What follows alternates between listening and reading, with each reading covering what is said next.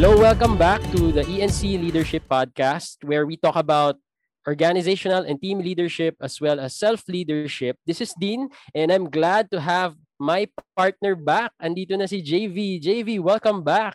Yes! Hello, everyone. Welcome back to me. Welcome back, Dean. Glad to be here again with our ENC leaders and everyone who's listening to us here in ENC Leadership Podcast. And today, Buti okay ka na, JV. Oh, thank you. Buti okay Feeling na well and better. Yes, yung mga nasa paligid okay. natin, no?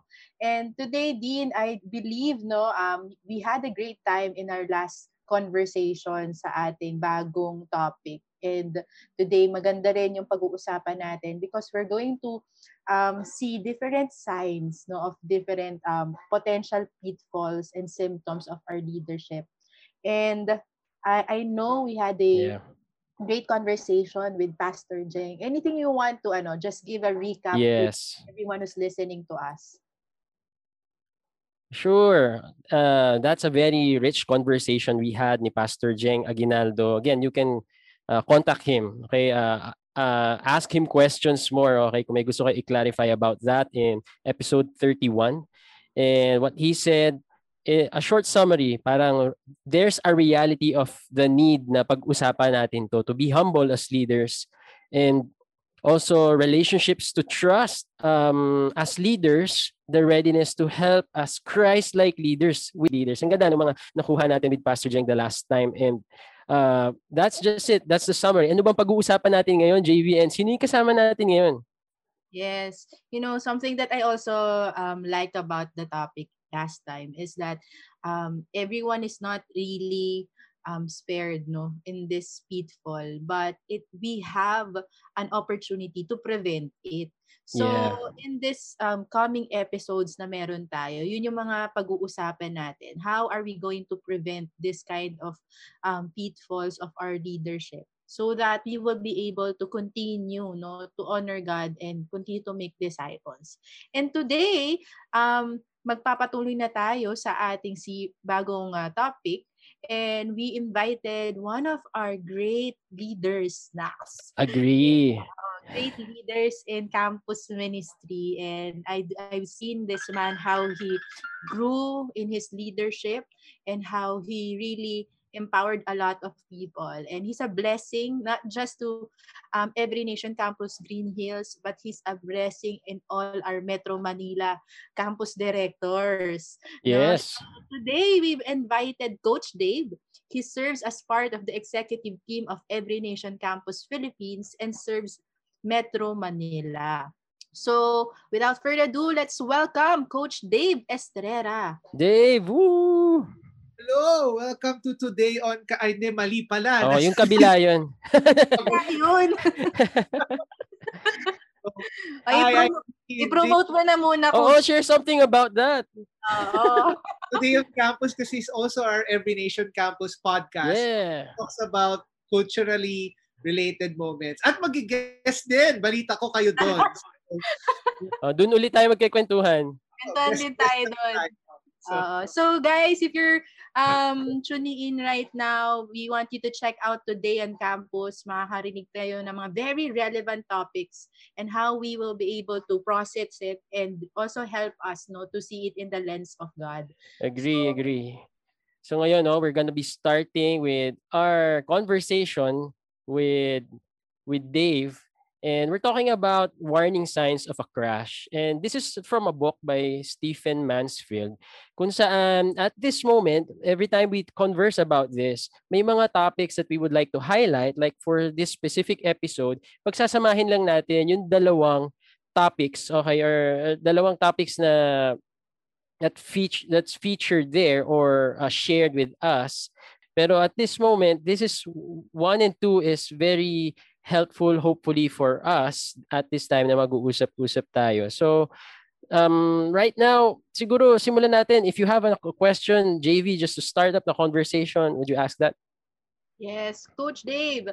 Um, is there a time, okay, is there a time that you were able to experience um, maybe para makarelate yung mga nakakaano na nakikinig sa atin ngayon no um I do believe that one way or another, there are things or challenges in our leadership um, as we go on and serve no, to our people.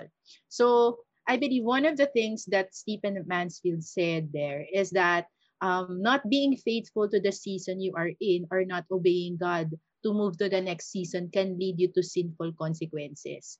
And if there's a moment no that um you have experienced that na parang um naging ano to parang nalihis uh, ikaw sa parang sa will ni Lord sa season or parang hindi ka willing gawin yung bagay na yon um what did you learn? Or maybe you can share some insight na ano ba nangyari, paano mo ba siya na-feel, na-recognize ng mga moment na yun?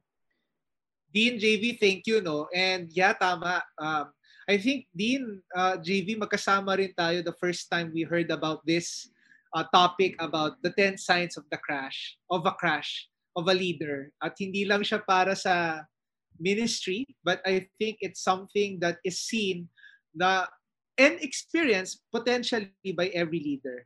So going to going back to sa tanong mo JV no, yung una nga yung being out of season or staying longer or leaving too fast mm-hmm. compared to sa kung saan ka tinawag ni Lord. I would say before I entered ministry, mm-hmm. may season sa buhay ko na atat na atat akong pumasok sa ministry. And, and I find myself na parang ang daming mga bagay na ginagawa si Lord sa puso ko. Ay mm-hmm. may mga time na parang I would make an effort to um, really work around the schedule of my work to the consequence na naapektuhan na rin yung trabaho. Okay lang naman if you're trying to work around the schedule na walang na bibitawan na trabaho.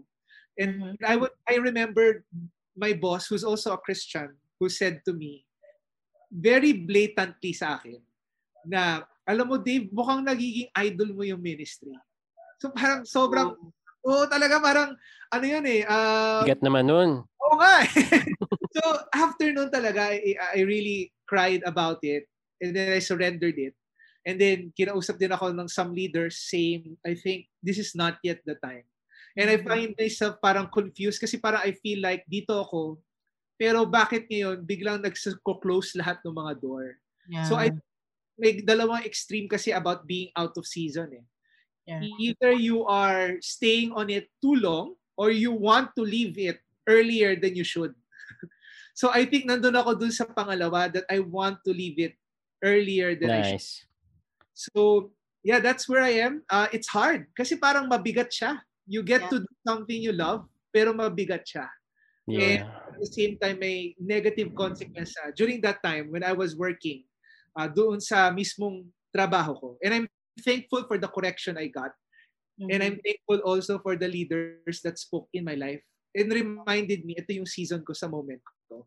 Agree, agree. Nice. I like what you said because, you know, one thing that I just um uh, heard about what you said is that you were able to recognize kung ano yung naging parang pwedeng maging sign ng pwede nating mag-crash no sa ating leadership. And I believe to everyone who's listening to us right now, we need to learn how to identify that. When is that moment na alam mong meron kang sudden shift or sudden transition ng buhay mo para ma-recognize mo din na yun yung parang tendency mo na mawala ka or yung ma-distract ka ba sa sa will ni Lord sa buhay mo. I believe for our students right now and to our leaders who's listening, uh, marami silang season and transitions na na-experience ngayon, 'di ba? Lalo na yung pag-shift from online class, um yung mga gagraduate na ano na paano ba sila mag-a-apply, 'di ba?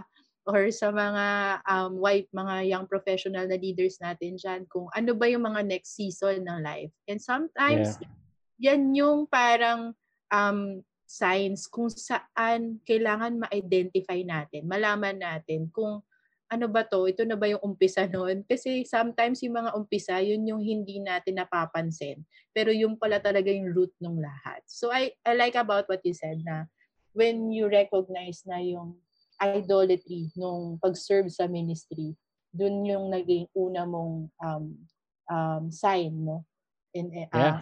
be able to see that. See, then you have Nice. And I'm hearing you, JV and Dave, no? Ang ganda ng shinare ni Dave, no? Kasi knowing Dave, I know he's a good leader. He's a great one. And he's my leader now, okay? and but also at the same time, no, the humility that he shared to us Mhm. out of that question, di ba? And it's and and grabe yung humility at that point, di ba? Knowing that he he wanted to serve God, definitely kaya gusto niya nang pumasok sa ministry. But also at the same time, he wanted to really serve God, yung totoong serve God at a proper place in a proper season. And so ko dito is that it's not inherently bad to be to to do something out of out of that, 'di ba? For example, kagaya ni Dave, hindi naman masama to get into ministry agad. no? Pero it's about is this God's call at this specific moment at this specific time and he was missing out on that. And thank you Dave kasi it's it's putting awareness to our leaders right now, listeners right now na hindi hindi kaagad compromise yung mga ano, pwede nating tignan. Actually, are we at the right place at the right time at the right season that God has asked us to be? And just to follow up on that, okay, uh, we want we want to know more about what you think about this, di ba? Parang what do you think happens to a leader when they aren't faithful to the season? Yeah, actually, ang ganda ng tanong mo din kasi very apparent, especially I think as a leader, that we want to get things done. We want to serve, of course. We want to, syempre gusto lang natin maging faithful. But when we tend to be out of step with our season, ang effect niyan, personally, to the leader, of course, stressful yon Kasi deep Yeah. down, may wala ng contentment eh. Now, I want to say na may tension din talaga and I do not want that this topic will be an excuse for our leaders or for the listeners to say na feeling ko hindi na ako dito eh or alam mo yon mag-give up na lang or uh, umalis na lang. But the effect kasi pag medyo matagal na tapos you're not supposed to be there, lalo na kung leader ka, it it it puts a lid on you. Hindi ka na mag-grow. It puts a lid on other people kasi it could have been moving or changed pero hindi sila maka-change because you're there. It- Mm. It's also stressful sa'yo kasi hindi mo na siya gusto eh. Yun yung I think the other thing about being in season na even if it's hard, you know deep down in your heart that this is what God is asking you uh, to do. And, and sometimes we will try to fix it. Diba pag trinay mong magstay pa sa isang bagay, parang na ano siya, spoil parang the, the picture that I suddenly remember, yung parang mga prutas, minsan masyadong Mm. Or minsan nabubulok. Ay, minsan hilaw pa or nabubulok na. Binunot na. hindi mo pa binubunot, na okay, nal- nalaglag na tuloy or minsan kinuha mo agad, hindi pa siya ano. Yeah. So, and that's, I think, the picture for us that we, as leaders, it will have an effect on us personally and also the people or the team that we are leading. Lalo na kung hindi tayo aware do sa timing ni Lord. Kasi inevitable yun eh. Yung timing ni, ni Lord sa leader is in a way also the timing of God to the people or the organization that that leader is leading as well. Yeah, Mm. that's nice. So parang at that moment, no, uh, not necessarily isolating from God, pero hindi kasi natin kaya yun. Andun si God kahit saan, di ba? Psalm 139 says, but in a way, detaching from where God calls us, crucial siya so that we would be found faithful and also do the things faithfully for God. Yeah. Ikaw, JV, anything you want to say about that? Yes, Dave, maybe you can share something about to to our listeners, no?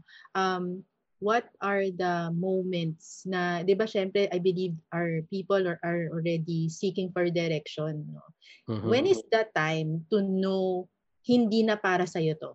Or hindi Yeah. na ito yung next season mo? Or hindi ka na nag-o-obey sa season mo? Parang ganon. Ganda. Oo. I think for starters, no, let's not use the usual metrics to determine that. Kasi meron din naman na sobrang successful pero sinasabi na ni Lord na hindi ka dyan. Or- Oh, wow. Kasi madaling, madaling umayaw agad pag pangit yung nangyayari. True. Ba? Parang ang hirap, fail ako, lipat na lang ako, tanggalin ako. Uh, but let's not also discredit the part na okay lahat. And I think we I've, I've talked to some um, people who who are outside the the ministry working in a company better pay uh, better opportunity high performance yeah. pero hindi hindi na siya doon mm. so it, it's not just that of course it's a factor uh, we can't deny those things mm-hmm. going back to that no making decisions like this, I don't think it is an overnight thing. Mm. Nice. It's actually a thought, an idea, a burden, a desire that evolves, gets confirmed throughout time. And that's where the that's where our relationship with God comes in. Mm-hmm. That's why at least as a leader, yung relationship natin kay God is something we should not run to pag may kailangan lang. It's mm-hmm. it should be there fundamentally and foundationally so that when times or moments like this come, hindi tayo naghahabol na makinig kay Lord. Yeah. yeah. sanay tayo na ma-identify yung leading and prompting niya. Now, mm-hmm. aminin na natin minsan din talaga, we get to be deaf or at least numb sa mga sinasabi ni Lord for whatever reasons. Kasi hindi mo rin gusto, di ba? or parang feeling mo kaya pa or okay pa. I think that's also where hearing other people's voices come in, like some of the leaders on top of you, uh, mm-hmm. leaders with you, leaders that you're leading or yung mga nililid natin, uh, a 360 degree uh, aspect of that. Uh, I, I got reminded of yung story ni David, diba? And I think our listeners are familiar with that, yung David and Bathsheba. But we are all familiar familiar nung nag-fall na si David. But what we fail to see, yung first part ng chapter na yon in the ano to when the time when kings go off to war David sent someone else and yeah. I think that's those are ways for us to see kung ano ba yung season dapat like David should be leading but he did not David should be there uh, in that time but he did not and David isolated himself mm. so, backtrack natin yon I think those are also some ways for us to see kung dito pa ba ako. Mm-hmm. We see nice. what do I need to do? Nagagawa ko ba ngayon sa work ko? And what do I need to do? sa talaga na parang sinasabi ni Lord sa'yo. And I think yeah. as, as, as God's person naman, we want to be excellent in whatever's in front of us. Mm-hmm. So, gaya nga nung kaninang, at least for me, the way I see it, magmi-ministry nga ako pero I am not excellent in my work. So alam kong hindi rin matutuwa si Lord doon. So I should be doing this pero alam ko may isa pang papagawa si Lord sa akin. And in this particular time, fully engaged ako pero at the same time, I choose to do something else. Uh, maybe that's also something that we want to check what happens with our time. Is it is it getting out of order or or is it too complacent? Uh, reviewin natin. Um, and then the other one is, are we still do we still have other people that we can that can speak to us, especially as we struggle with this thought of contemplating if there is a next season for us. Mm. Oh, nice, nice. Nice. I like that, Dave. You know, something that um also resonated to me while you were speaking is that as leaders kasi, we have this tendency talaga that we want to fix things. Okay, we want to fix yung ano ba yung next plan, ganun, anong next season, ganun. And there's nothing wrong about that, no? Maganda naman yun to seek God's will. It's just that sometimes when we try to fix things on our own, dun tayo nagkakaroon ng lito-lito, yung parang anda, ano ka na, indecisive ka na, ako na ba talagang gusto mong gawin at the moment. And I just witnessed a lot of leaders in our ministry na ang tagal-tagal na nasa ministry pero sobrang enjoy na enjoy na, na enjoy na enjoy pa rin nila yung ginagawa nila. Pero may mga iba naman parang one to two years parang uh, naghahanap na na ng next season. So I just like when you said that there are people who can speak to your life. And um Dave, I have a question. Um, meron bang time that you would say that um, there were major decisions in your life na kailangan mo talaga ng tao na yung mag-help lang mag-process nung naiisip mo na ano gagawin ko ba tong decision na to ito ba yung tamang um, daw in a decision, sa mga transitions. How did it help you? Definitely, no. And I think yun nga yung mga, at least for this one, no, yung warning signs nga natin. The first one nga is yung checking if we are being out of season. And I think the warning sign, the, the second warning sign is when we choose isolation. Mm. Um, about the times, I think there is not a major decision I've done na hindi ako kumausap at least ng tao either before or after the decision. Uh, iba kasi yung usap sa before, iba rin yung usap after. Eh. When we talk about, minsan kasi may tendency tayo to go, do just one thing. Parang, I talked to you na before, tas okay na, bahala na ako, ako na to, okay? Or other the other way around. Nagawa mo na yung decision, saka na ka pala nag-a-ask. ng- Makikipag-usap. Oo, Maghahanap pa lang na mag-agree. oo, oo, tas sinashut Paano out. kung di agree? Yun na nga, sinashut out mo na yung mga hindi mag-agree sa'yo. Um, I think it's something very crucial for us, lalo na yung mga big things. Of course, not all naman, no? God gave us wisdom naman to make decisions. But especially with big things, especially about our season, Mhm. na um, whether that's pursuing a girl, uh, transferring to other um, work, Mhm. or maybe to other department, kasali rin kasi yung sa paghingi ng advice, yung pagre-research, of course. We're not blindly jumping out. Pero, yeah, talking to people, um, usually tinatanong naman siyempre nila, saan tayo nanggagaling? What Mm. made you think about that? And magandang may mga polarizing opinions din para at least hindi ka blindsided or at least you've tried o yung tinatawag nga nilang due diligence of trying to observe everything. Mhm. Eh, And I think even for me personally, uh, yan, di ba? Now we, we are working closely together. This is a fairly new transition for me. Yeah. Prior to this happening, ang daming usap before and then ang daming usap after. Um, Nice. the transition that happened. Um, the and it goes more than pros and cons. Eh. Di ba minsan mahilig tayo gumawa ng pros and cons? Mhm. Di ba? Yeah. Okay yun. Okay, exercise yun. Okay. pros and cons. But kung yun lang yung basis natin, we will always Hmm. find erring to the safe side. Kasi you will always choose the the one that has the greater pro. pro.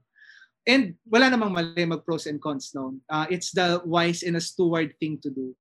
Pero merong there are some things that God leads us na minsan puro cons sa'yo. Okay? Or walang uh, I'm not saying this is it ha. I'm not saying na con yung ngayon. Pero ang point lang, uh, may mga ganong usap na minsan sa mga kausap natin, dun, dun lilitaw na, o nga, no, pro pala to. Ay, oo nga, konto. Or, ay, oo nga, this is something that will be helpful, helpful for the bigger movement, for me personally, or for the team that I used to lead, or for the organization that I'm leading, or the, ano to, the uh, business that I'm leading. Uh, kasi nga, hindi ngayon blindsided yung decision.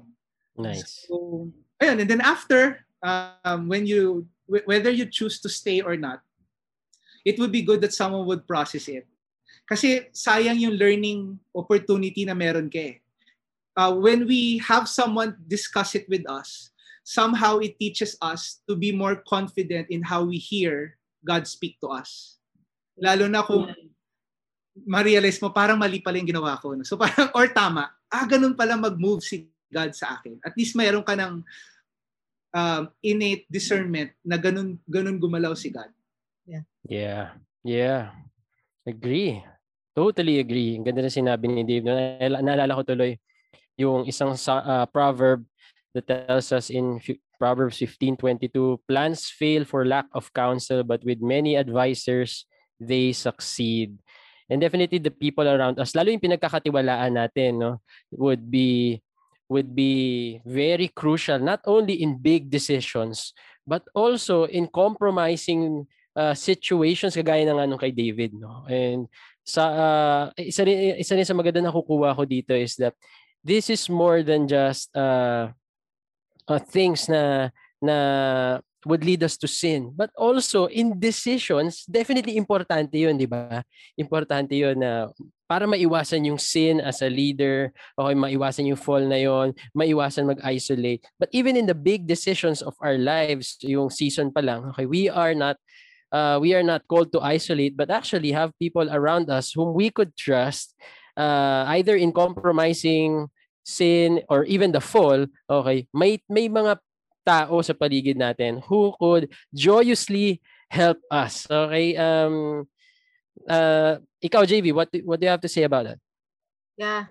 Uh, one thing that ano that is parang going on my my mind right now no maybe Dave can you maybe you can share something about um what happens in isolation to those people I believe um in this season of our um new setup of campus ministry and all the things that's happening um a lot of we are in isolation and in distance but how can we protect the isolation na maganda rin naman kasi mag-isolate. Wala namang masama doon. Pero paano ba Yeah, yung, anong effects noon? uh, parang paano ko ba i-guard na hindi naman ito um sobrang babaksak ako. And then how did those people around you help you in, yeah. in times of isolation and in times of you need to think kasi dadating ka na sa isang point na kailangan mo na mag-make ng decision eh. So yeah maybe you can share something about that, Dave, na... Parang dugto, dugtungan kayo JV. Parang, some point, okay na mag-isolate, but how far is isolation becoming compromised and, sin, and uh, leads to sin, to a fall? Parang ganun, no? Yes, totoo. Uh, while you're saying that, two words came to my mind, no? About paano mo malalaman nga that nothing inherently long, wrong with isolation, no? Mm-hmm. I think it would be timing and perspective. Mm-hmm. Yun yung two words. Nice. Timing in the sense na gano'ng katagal? or do you do you isolate when you make your own decision and then do you bring other people in when you are done with the decision nice. or do you choose to listen to other people pero ikaw din muna mismo hindi hindi ka pa nagte-take ng time to listen to God and at least have a conviction generally where you want to go. So the timing, I think, yun yung main thing about isolation. Mm-hmm. Yung timing na iniwan ka na lang ba, matagal ka na bang mag-isa, pattern na ba yung pagiging mag-isa mo, nice. or is it something na, you know, it's a rhythm that you need to go through every time. And as leaders, it's okay that you isolate yourself in a sense. Uh, kung ang ibig sabihin nun is to seek God more, gather yourself, health. But it's wrong in the sense that you are shutting down, yun na yung pangalawa, the perspective of other people, the voice of other people. And that's, I think, where isolation goes wrong. Kasi minsan, pag nice. sarili lang natin, parang nagmumultiply yung boses mo sa ulo mo eh. Parang kausap mo yung sarili mo, tapos parang limang ikaw. Tapos minsan parang meron ng ano to, meron ng iisang boses yung limang taong yon pero ikaw pa rin yon. So, yung perspective ng galing sa ibang tao, whether that's people who are above you, with you, or um, that you are leading, it adds perspective. Like, ano nga bang effect nito pag sa mga people under me? And sometimes the people, it can be a formal talk mm-hmm. discussing about you know the decision or the struggles that you have. But it can also be an observation like observing your effect with those people above you under you ganyan. Uh, observe observing the things that um, you've done or the the expectation sa'yo So, I think that's for me about isolation. And I think that's the problem of David eh. Walang nagsabi sa kanyang mali nalaman, dininay niya pa sa dulo, walang perspective, di ba? Si Nathan yung nag-rebuke sa kanya through a, through a story yeah. pa. okay? And yung timing din. Um, lina naman yung timing niya when he chose isolation. Actually, may kasama pala siya, pinaalis niya. Di ba? Pina-check niya, sino to? Di ba?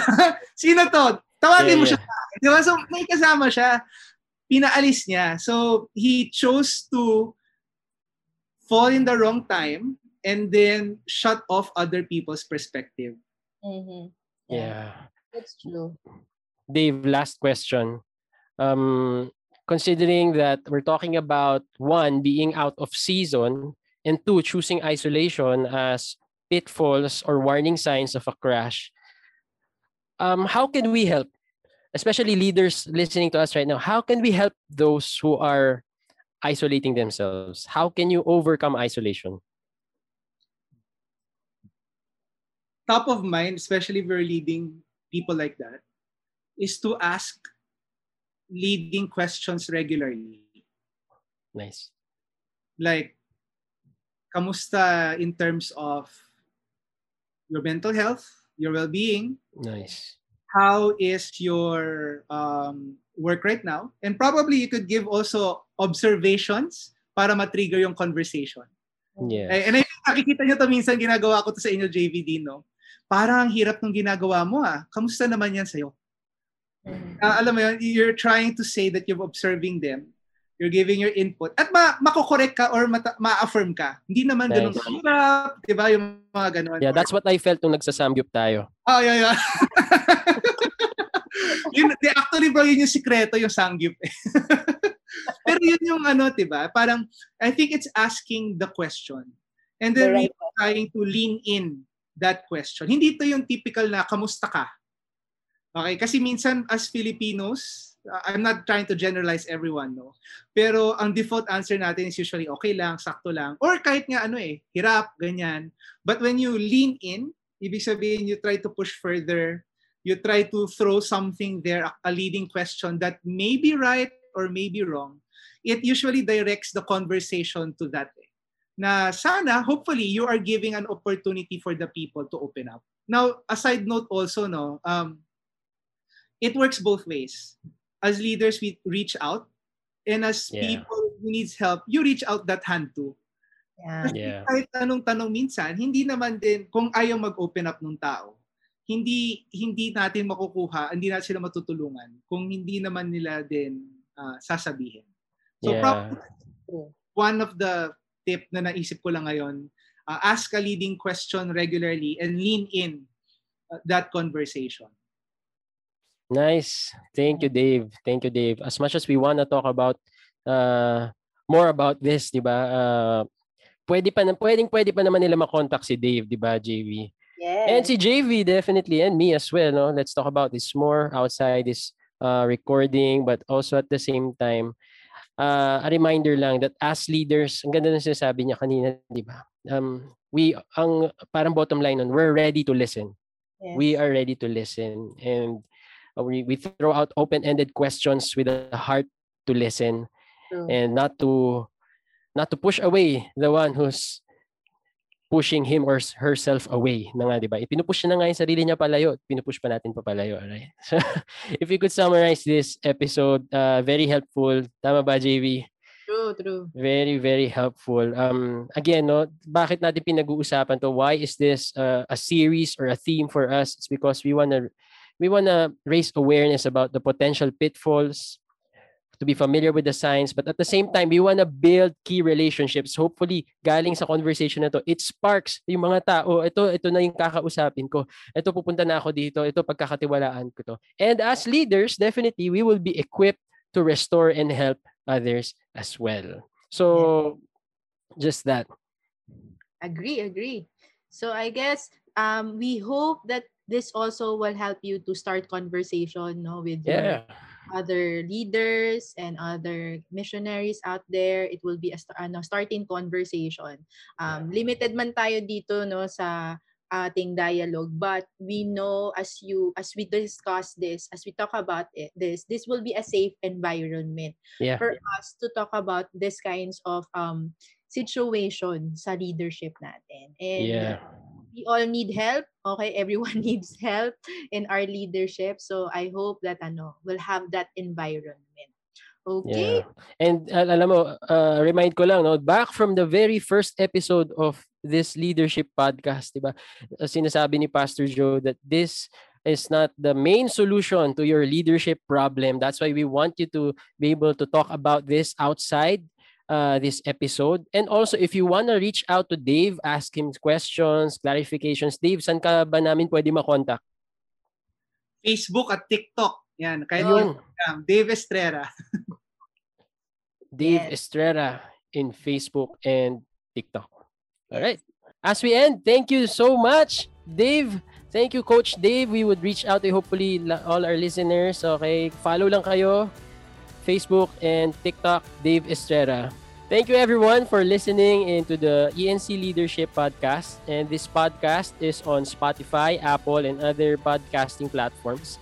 Show notes are in encleaders.ph. And if you want to connect with us, you can message us on Facebook at ENC Leaders or IG at, at ENC Leaders PH. So together, let's change the campus and change the world.